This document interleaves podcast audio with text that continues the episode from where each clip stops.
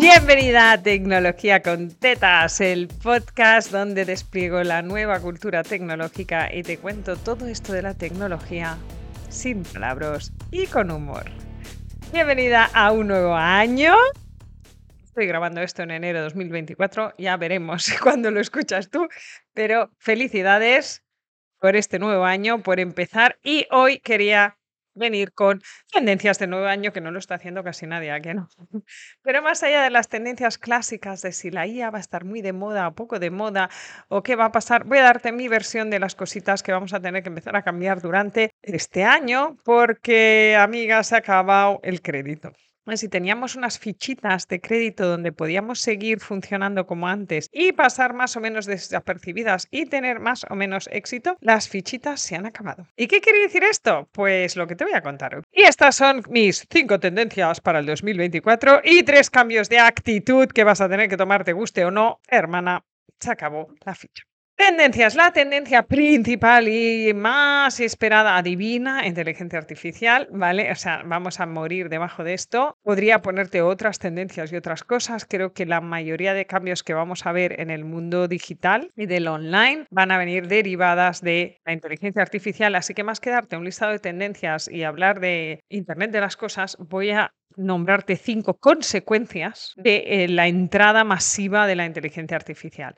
Antes de entrar, quiero que entiendas que la inteligencia artificial hace muchos años que funciona. En medicina, en diagnóstico, hace años, cuatro o cinco, que va mejorando día a día y va aprendiendo de la inmensa, la ingente cantidad de datos que tenemos para mejorar diagnósticos y tratamientos. Es decir, no es que la IA nos la hayamos sacado de la manga hace un año cuando nació ChatGPT, sino que la IA ha conseguido traspasar el abismo, esto que en el libro de Traspasando el Abismo si no lo has leído, léelo ya. En inglés se llama Crossing the Chasm y es justo cuando la tecnología deja de ser solo para personas muy tecnológicas, o sea, personas como yo, que estamos como en los innovadores y nos metemos en todos los fregados, y traspasa al público en general. Es decir, cuando eh, una diseñadora empieza a pensar que quizá debería ponerse las pilas con esto. O un SEO empieza a, preocuparse porque, oh my God, esto me, va a quitar el trabajo, va a transformar mi trabajo radicalmente. Entonces, cuando cruzamos este abismo y entramos a desplegar esta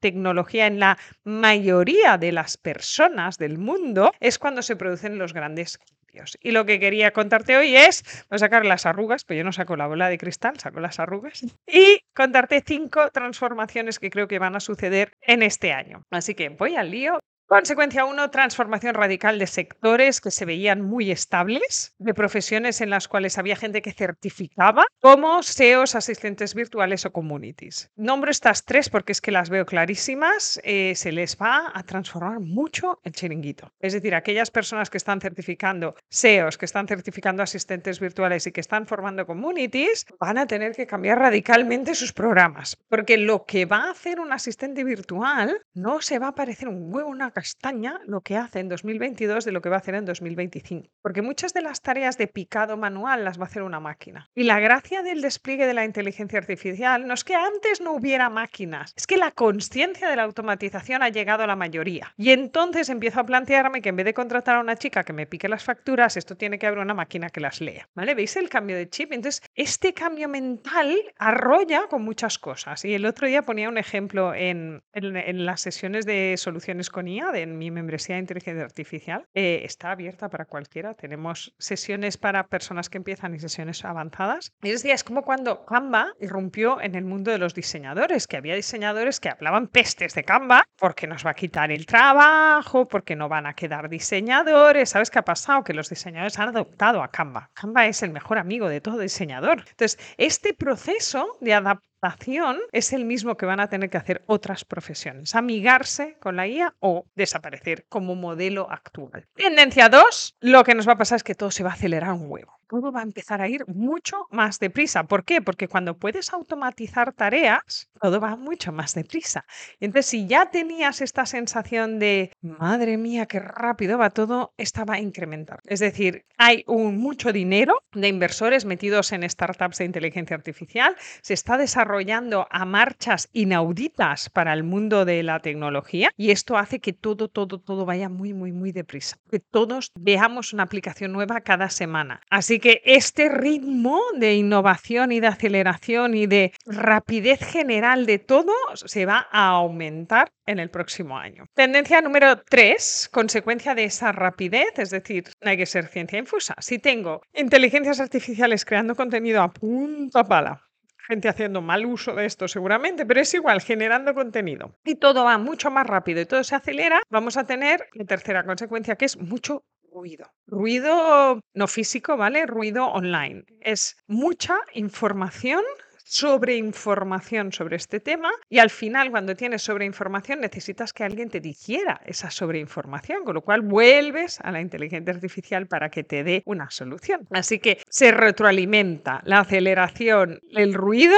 y la necesidad de subir a inteligencia artificial, ¿vale? Entonces esto va a hacer el combo perfecto, pero tienes que ser consciente de que Google no va a ser el sitio donde se lo preguntes todo, que la generación de contenidos, y ahí voy a decirte algo que me dijo Vilma Núñez en un congreso y me pareció espectacular, ella se saca el listado de las 11 webs más visitadas del mundo y tu pregunta es cómo puedo estar ahí. La web número uno sigue siendo Google, pero no va a serlo para siempre. Entonces, se va a fragmentar esa lista de 11 donde ahora tienes el 90% de los usuarios mundiales, va a empezarse a fragmentar. ¿no? Entonces ya no habrá un líder claro, ya no habrá un sitio en el que tengas que estar y empezaremos a tener esto, ruido paralelo. Te va a dar la sensación de que tienes que estar en muchos más sitios de los que tenías que estar antes. Consecuencia número cuatro de este ruido viene la falsedad de la información y la duda sobre la veracidad de la información. Al final, cualquier inteligencia artificial te está remixando la información que ya existe y con ello reproduce los sesgos y los errores de la historia. Así que eh, esta es parte de mi lucha por la cual creé soluciones con IA de desde mi micro lucha luchar contra esto. Y te pongo un ejemplo. Si tú le dices, por favor, pone un avatar de un hombre, ¿Qué hace la inteligencia artificial? Mira todas las fotos que tienen clasificadas como hombre y ve que el 80% de esos hombres son blancos y te planta como avatar de hombre, hombre blanco. Entonces, lo que si solo reutilizamos lo que hay, vamos perpetuando y magnificando en ese ruido las mentiras y los errores que ya existen. Entonces, ¿qué promulgo que deberíamos hacer, por mucho doloroso que sea, es generar contenido disruptivo? Y cuando digo disruptivo es en contra de la norma, ¿no? Es decir, generar imágenes. ¿Qué hacemos en las redes? Generar imágenes que perpetúan y validan el error de base de la mujer perfecta, la madre perfecta, la señora súper delgadita, súper mona con su pelo rubio liso. Entonces, oh my God, ¿no? Pues démosle de comer al algoritmo que come todo lo que publicamos en redes y en la vida y todo lo que hablamos en casa, amiga, el móvil te escucha, te guste o no, démosle de comer la vida real. Sí, si haces un post automático para tus redes a través de un generador de imágenes, pídele que busque imágenes reales. Nosotros recuerdo cuando hicimos el avatar de la membresía, eh, nos era muy difícil que le pusieras tetas más pequeños, que me salía Barbie, o sea, proporcionalmente era la proporción de Barbie, que una mujer real no podría andar, ¿no? Con ese contorno de cintura y ese pecho. Pero, pero sigue siendo este estándar, ¿no? Es como, ¿qué hay ahí? Pues mucho porno, tía.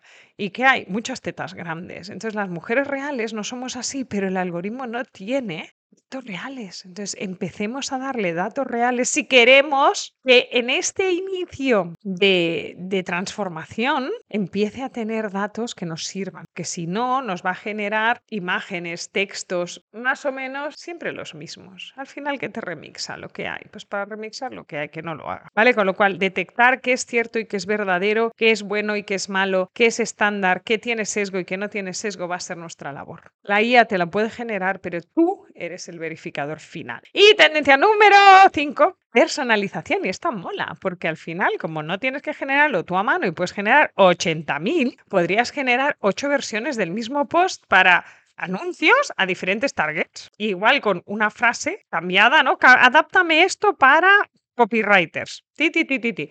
Uh, adáptame esto para asistentes virtuales. Adáptame. No tienes que escribir tú los copies. De hecho, te hace hasta los guiones, si quieres, de los reels. Entonces, todo lo que es, voy a llamarle creatividad obligada, aquello que tengo que pensarme un reels y un tema, que luego voy y lo grabo. Pero todo esto estará muy automatizado y muy personalizado. Podrás hacer muchas versiones, es decir, las IAs que convierten a vídeo ese guion, ¿no? Que tú puedas coger ese guion y decirle a una IA, venga, montame el vídeo están todavía verdes, pero yo creo que a lo largo de este año van a salir. Entonces será fantástico.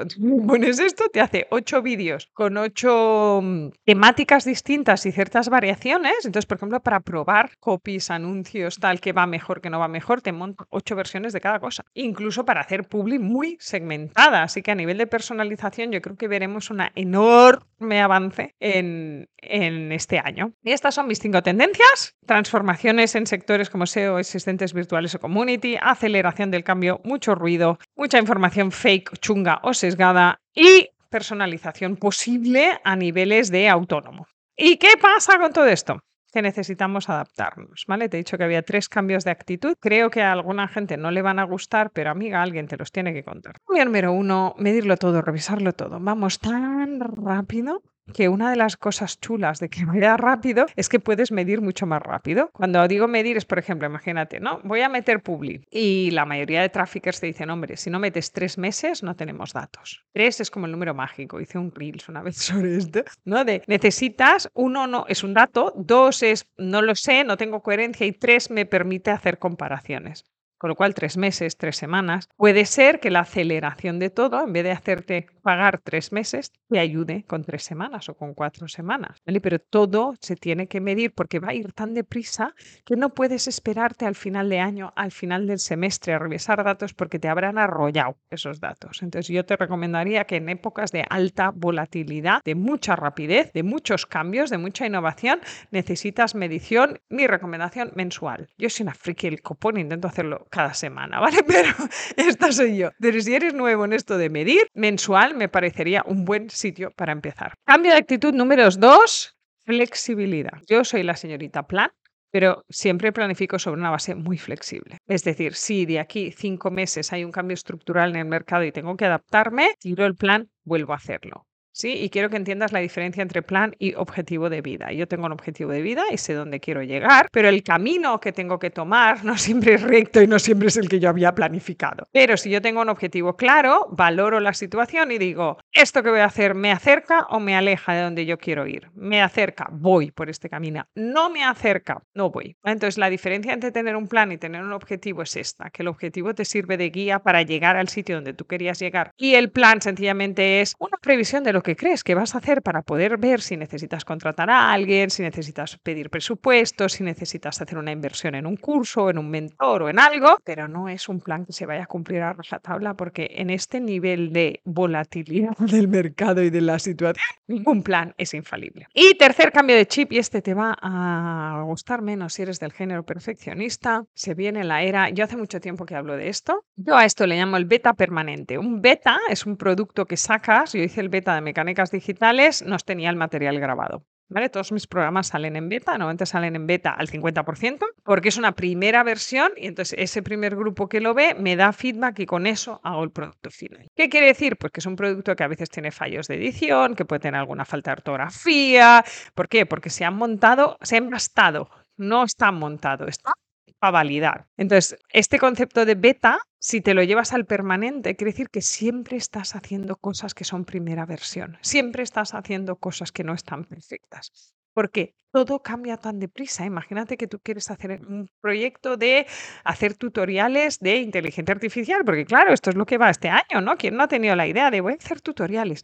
¿Sabes qué pasa? Que esos tutoriales, las que hemos hecho tutoriales, al cabo de dos meses hay que tirarlos en la basura que no sirven, porque la aplicación ha cambiado o ha desaparecido o ha aparecido otra mejor que está más de moda. De hecho, en nuestra membresía de inteligencia artificial hacemos muy pocos tutoriales por esto. Lo que hacemos es debate y compartir y crecer entre todos y estar al día, porque esto va tan rápido que lo hacemos en comunidad o no lo hacemos. Así que esta última cambio de chip es sobre todo en honor y con cariño a la gente que son muy perfeccionistas o que necesitan mucha seguridad para lanzar su producto o que nunca están seguras de sí mismas. I feel you sister, pero este no es la época de la humanidad perfectamente diseñada para ti, pero vas a tener que sobrevivir en ella. Así que vete quitando capas de perfección, de puedo salir con un producto medio acabado y no muero de pena si hay un momento en que se no ejem o se oye algo que no debería oírse y no hace falta que lo vuelvas a hacer porque ese producto tiene una vida útil a lo mejor de uno o dos años. Nada tiene una vida útil de más de dos años, seguramente tres. Yo me he cargado mecánicas digitales porque este era el fin de su vida útil y tiene que transformarse en otras cosas porque el tipo de consumo que hacemos de formación online no tiene nada que ver en el 2024 que en el 2020. La gente tenía mucho tiempo en el 2020, estaba muy aburrida y tenían mucha más atención porque no había nada que desmadrar su atención. En el 2024, con toda esta aceleración, vamos a tener que hacer cositas como mucho más lío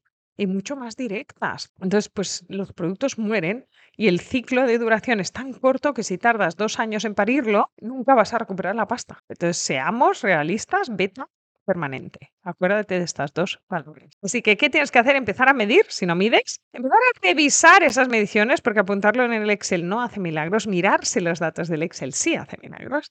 Ponerte en modo muy flexible, muy flow y con esos datos tomar decisiones rápidas y ejecutarlas en modo beta permanente. Es la era de la validación. Así que espero que te haya quedado ánimo después de este podcast. Creo que es el podcast más largo que he grabado en dos años y medio.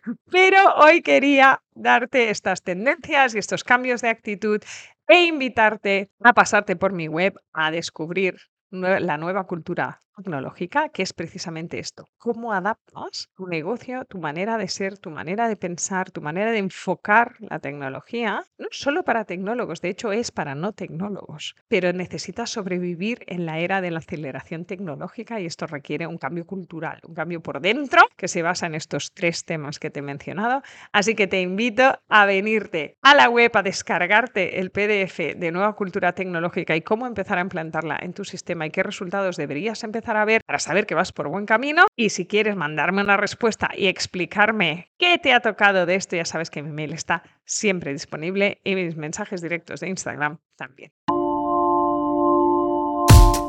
Te mando un abrazo enorme. Nos oímos la semana que viene en un nuevo capítulo de Tecnología con Tetas, el podcast para personas que vamos a aplicar la nueva cultura tecnológica y vamos a cambiar el mundo.